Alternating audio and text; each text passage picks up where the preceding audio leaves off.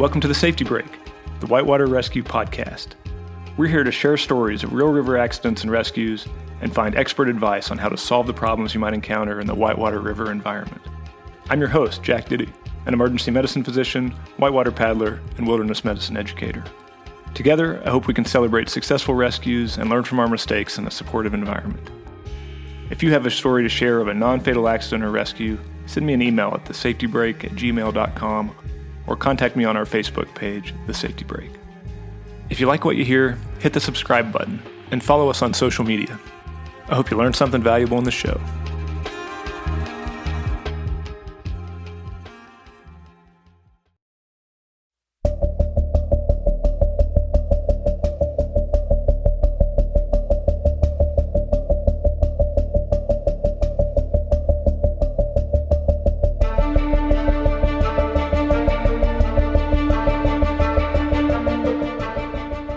First Saturday in November is fast approaching. It's a stressful time of year for the nearly 200 paddlers who plan to fire up the Green River Narrows race that day. Maybe a little extra stressful this year, as the drought conditions have led to very low water and little chance to practice the course that the typical race day flows. It's been hanging out at about six and a half inches since late summer.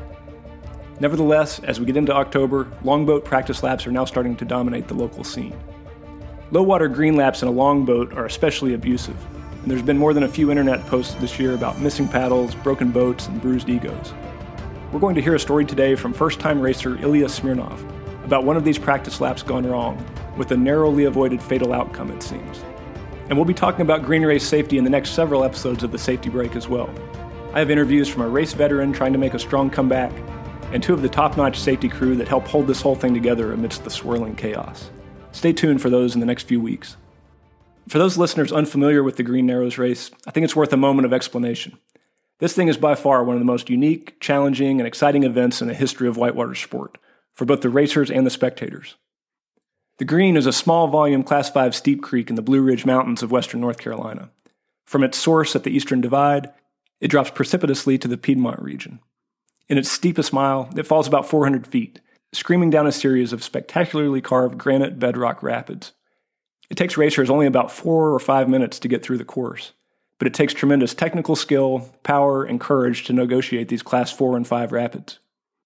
The most famous and the most visually spectacular of these is a tight flume typed waterfall called Gorilla.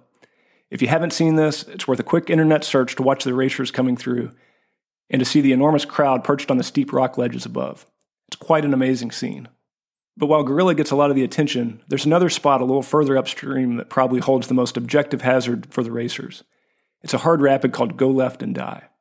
And of course, the standard line here is to go left. You get set up on the right and drive across the top of the eight foot falls to the far left of the drop, falling into a narrow slot that's just wide enough for a boat to fit through. However, for the top racers that are trying to shave off every second they can, there's another way to enter the rapid a demanding move called hot left. The simplest way to describe this move is that you skip the usual slow setup from the right and instead just take a straighter approach, charging over a small rock boof in the entrance, hoping it doesn't deflect you too far off course. Missed lines here often end up with a rock piton, a beat down in the hole at the base of the drop, and then either being pushed through the normal left slot or being stuffed through an even tighter slot to the right. So that's the scene of this incident. Let's hear how it went down from our guest, Ilya Smirnov. Uh, my name is uh, Ilya Smirnov. Um, I'm from Raleigh area. We live in a little town called Angier. And um, I've been paddling whitewater for probably about eight years. And, you know, I've done uh, really a little bit of everything. I've uh, started actually guiding rafts, which I still do. And then uh, picked up kayaking. Um, actually, the last couple of years I did C1 and then earlier this year in January, we just finished the Grand Canyon trip. So we were um, we were on oars with some big rigs, and then um, switched back to kayaking for this year, and um, uh, with anticipation to participate in the Green River Race. I will have never done the green, uh, even the upper section, until June, and um, you know I had a pretty sophisticated training plan and a lot went into it and so yeah overall i think it was going good i switched to running longboats. I started in a longboat probably in early July, early to mid July, and I have done countless um, short courses from Frankenstein to Pincushion, and I would um, throw my kayak back on the shoulder and hike back up and run it over and over again. And I've uh, many days I spent walking that section and trying to dial it in. Then lately, I kind of moved on and I start working the slides. Um, and that's uh, right. I, w- I would drop in right at the uh, speed trap and then work my way all the way down to the finish line and get the kayak back on my shoulder, hike back up, and kind of work that section. Um, I got pretty comfortable on go left. Maybe that was my one of my problems, but uh, you know, running the traditional line um, pretty good about that, and for actually quite a few laps, um, you know, didn't have any issues and had pretty clean lines.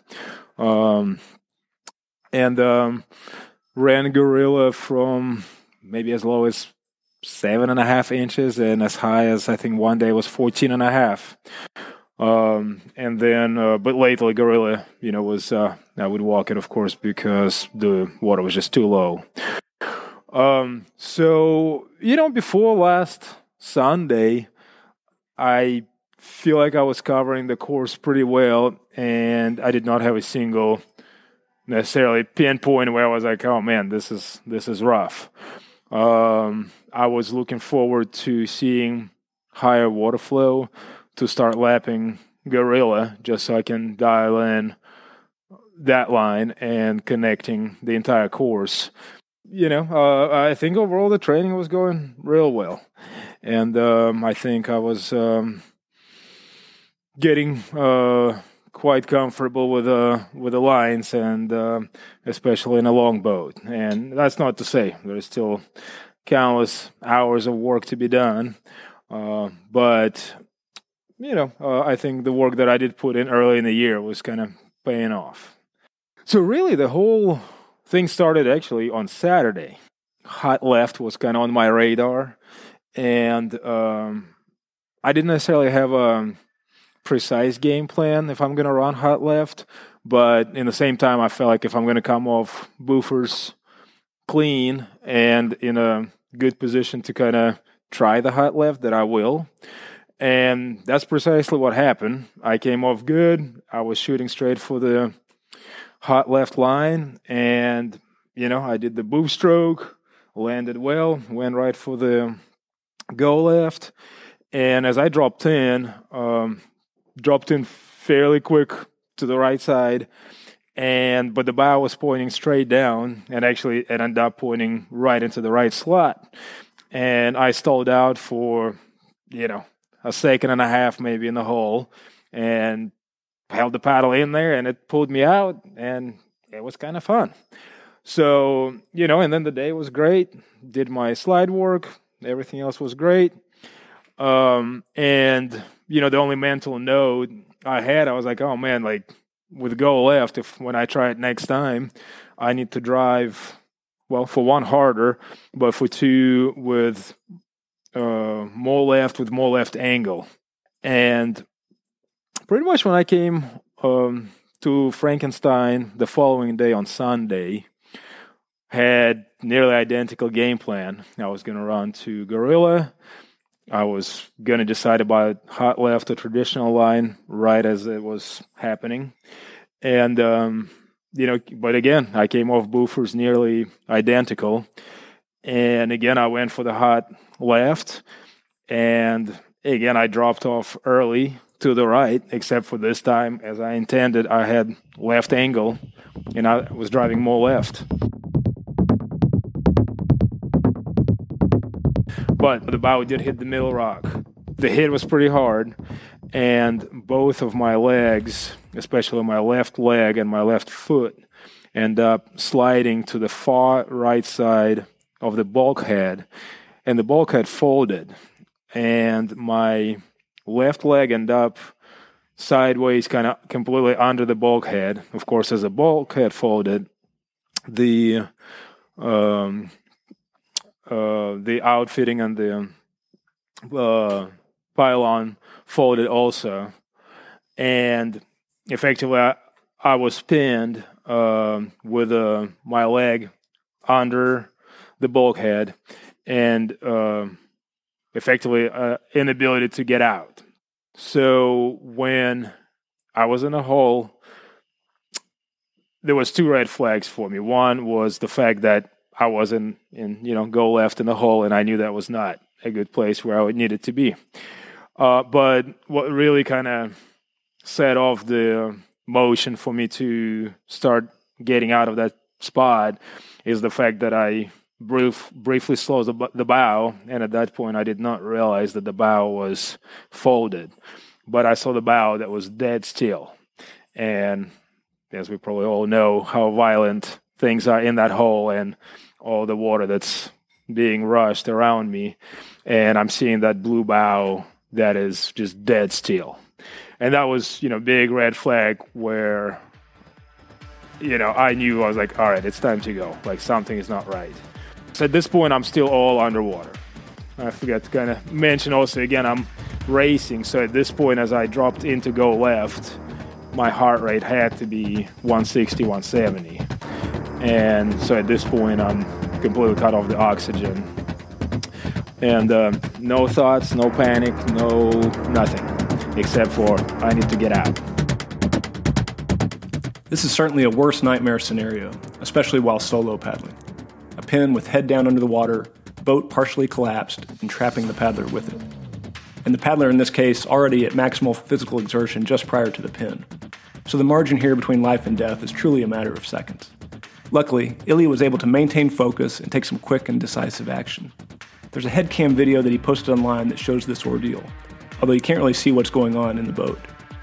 I'll have a link on our Facebook site so you can see how the pin occurred at least. Here's his description of his escape. Um, and not really sure, and that's the mystery that I'm uh, going to be breaking down in my head for a little while. But maybe I had a feel that my leg, if I moved it and twisted um, inward, that my shin bone was actually lowering it, itself, and I felt less pressure from the bulkhead.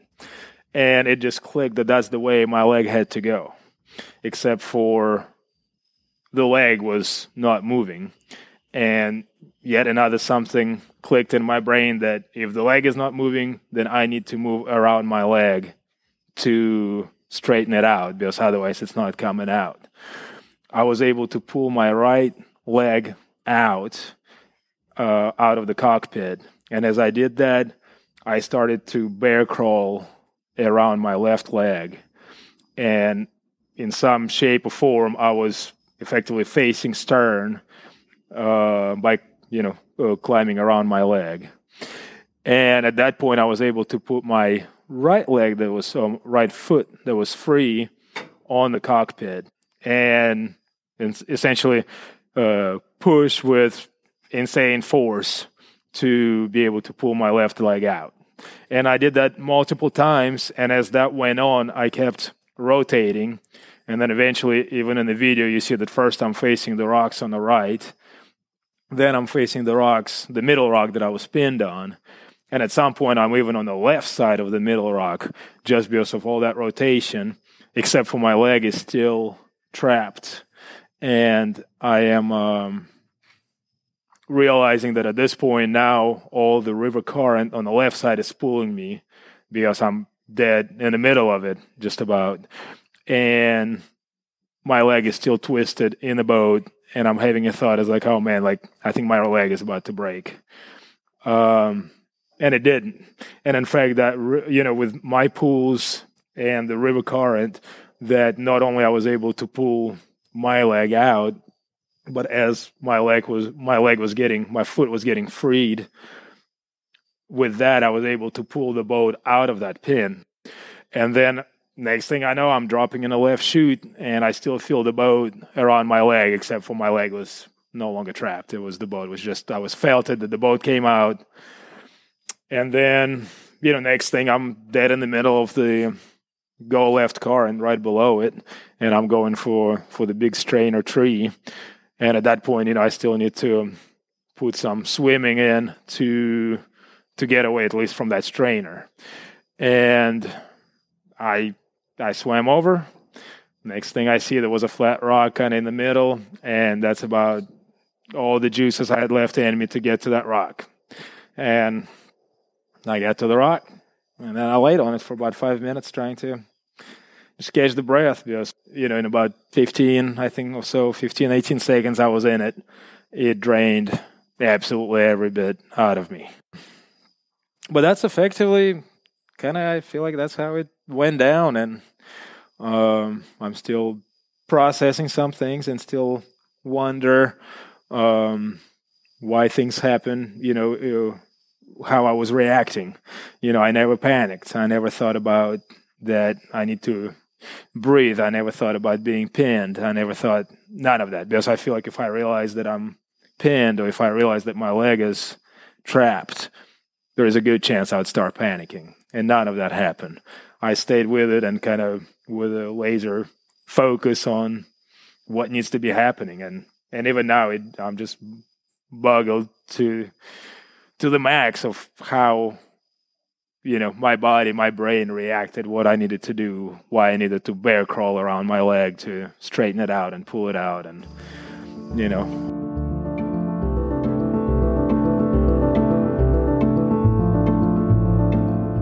a few other paddlers showed up shortly after his incident and helped him patch together his gear to paddle the rest of the river and safely make it home he told me that over the next few hours, he had that strange out of body sensation you have with any near death experience. He also reflected on some of the lessons that he took away from this and some of the things that he wishes he had known or thought differently prior to the incident. I account everything strictly to myself, and um, you know that's kind of that. But none of the less, and I think there were two primary assumptions that were plain wrong. One of the things that um, effectively, quote unquote, I knew, which clearly was not the case, that modern boats would not pin and go left. You know, um, modern boats have enough structural reinforcement, pillars, bulkheads, and um, that, you know, even if you piton in the middle, your boat is going to bounce off and come up, and at least you're going to be on top of the hull. The second assumption was that, as I actually have learned in the comments after the incident, is that um, you know hot left should not be um, running at you know lower water levels. It's probably still possible, but it's probably not a good idea. So I think that's the two pieces of information that um, really contributed to my decisions. And if I've known differently, I certainly would have had different decisions, considering that a lot of traditional boundaries is already pushed uh, when you're practicing for the race, uh, including that I've been out there many times on my own. And probably a whole lot of people would say that it's not a good idea to run class five by yourself.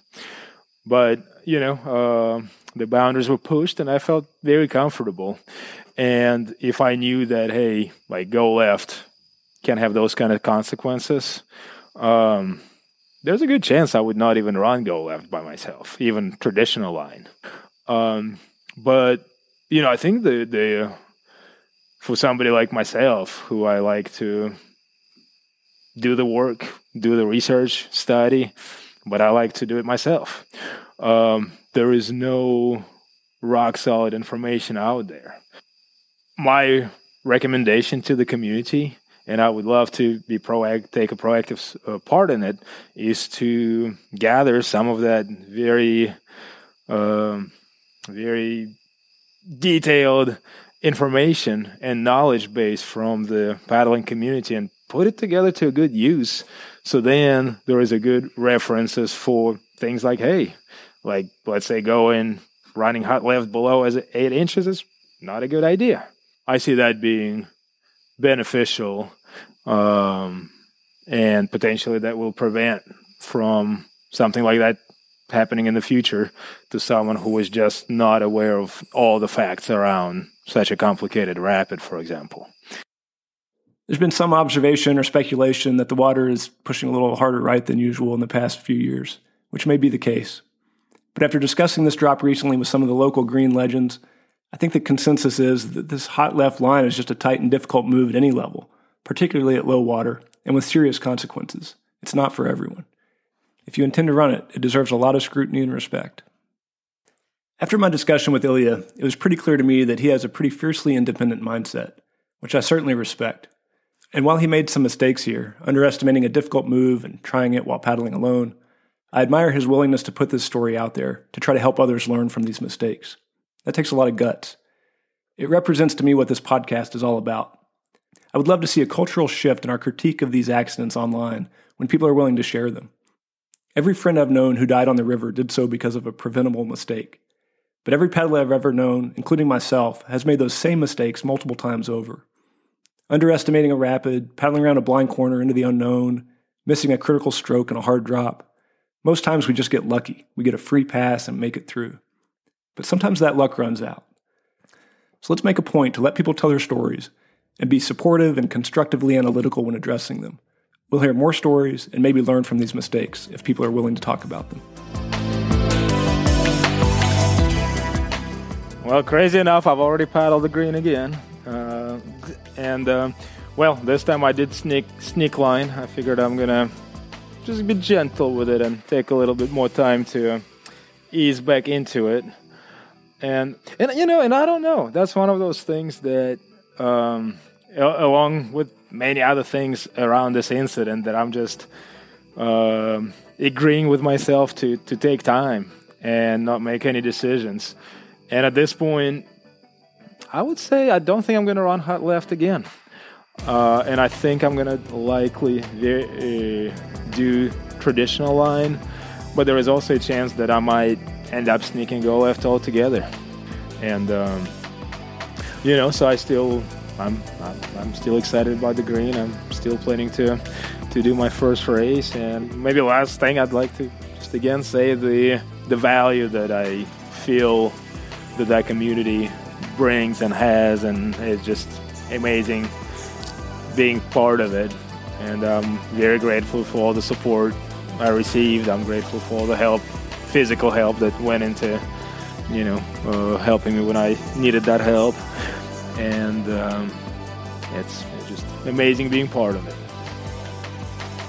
On the day this episode is published, I was happy to see Ilya posting up on the Green Narrows Facebook page, looking for paddling partners for another practice lap today, rather than charging in solo.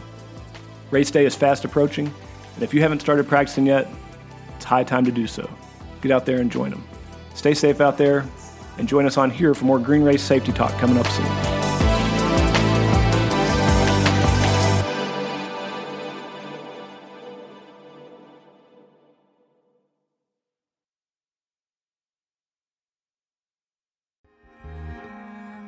Thank you for listening to The Safety Break, the Whitewater Rescue Podcast. If you enjoyed the show, hit the subscribe button and click follow on our Facebook page so we know that you're out there.